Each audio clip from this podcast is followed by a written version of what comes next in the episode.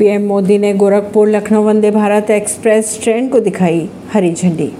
PM Modi ने Gorakhpur railway station से Gorakhpur, Lucknow, Vande Bharat express को हरी झंडी दिखाई। इसके अलावा पीएम ने गोरखपुर रेलवे स्टेशन के पुनर्विकास की आधारशिला भी रखी, जिस पर लगभग चार सौ अट्ठानवे करोड़ रुपए का खर्च किया जाएगा। वहीं पीएम ने ज़िले में गीता प्रेस के शताब्दी समारोह के समापन कार्यक्रम में भी हिस्सा लिया। यौन उत्पीड़न मामले में डब्ल्यू एफ़ आई प्रमुख ब्रजभूषण सिंह को दिल्ली की अदालत ने भेजा समन।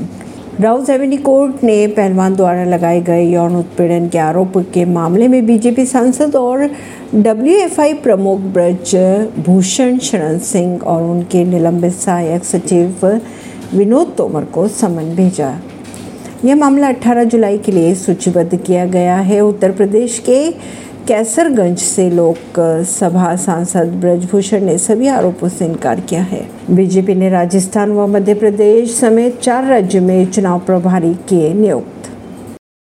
ऐसी ही खबरों को जानने के लिए जुड़े रहिए जनता सरिश्ता पॉडकास्ट से। परवीन दिल्ली से।